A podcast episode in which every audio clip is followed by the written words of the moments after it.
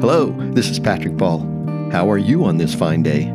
Welcome to On the Fly, a podcast about whatever comes to mind, really. In this episode, 5 years later, Part Two.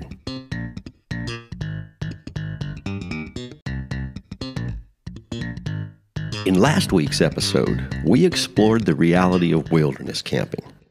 This week, allow me to share a story that spread like wildfire during our 2022 Sierra adventure.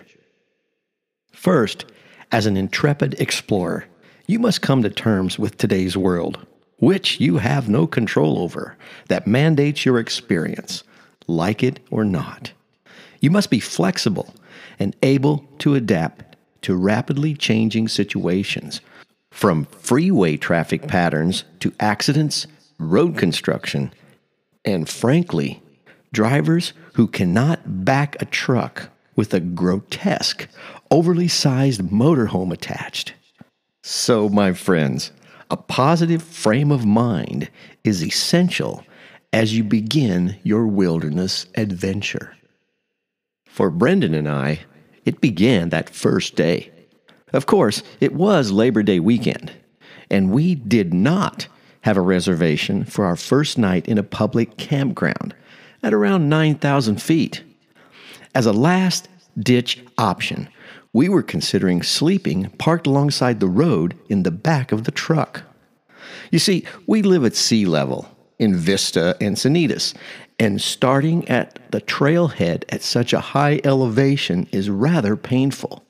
Headaches, nausea, and an inability to breathe. Don't worry. Let's see what comes up. In Little Lakes Valley, there are public campgrounds that are first come, first serve. Our goal is to arrive early afternoon. The drive is estimated at nearly 6 hours. You know what this means. We must be on the road by 6:30 a.m. at the latest. Thankfully, the drive was without incident. We arrived at the first campground around 1 p.m.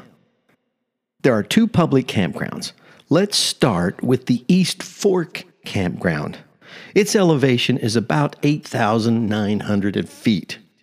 As we pulled into that campground, we considered viable sites. Looks pretty crowded. Lots of motorhomes. Let's try the one up the road. We were only a few yards in when this guy, driving a ram-tough monster truck with extended mirrors and an oversized camper, tried to back into his chosen VW van size, site number 2, just beyond the entrance gate. If you've ever tried maneuvering a trailer into a space too small at an odd angle, you can imagine what happened next. He missed his parking spot and backed the camper off the road. His double-wide axles straddled a wooden fence constructed from railroad ties.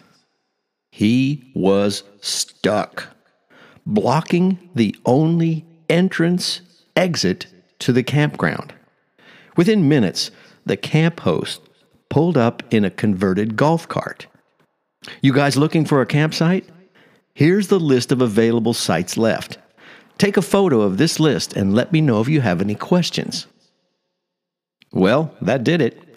We had turned our truck around, first in line to leave, going to check out the next campsite. Not today.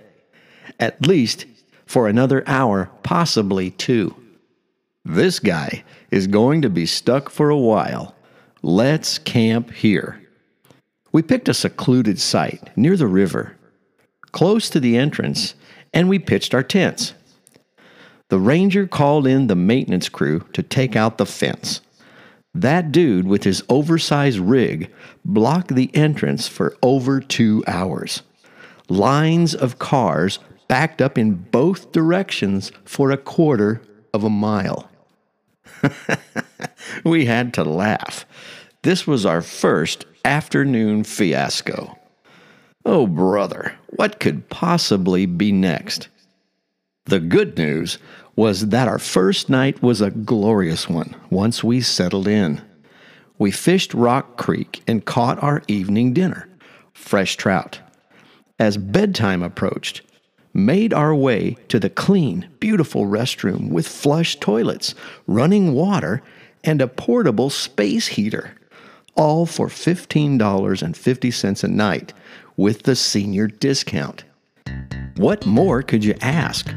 Serendipity, one man's dilemma, turned into our good fortune that first night. The adventure continues. Join me next week for Part 3. I'm Patrick Ball. Thanks for listening. I'll see you in the next episode.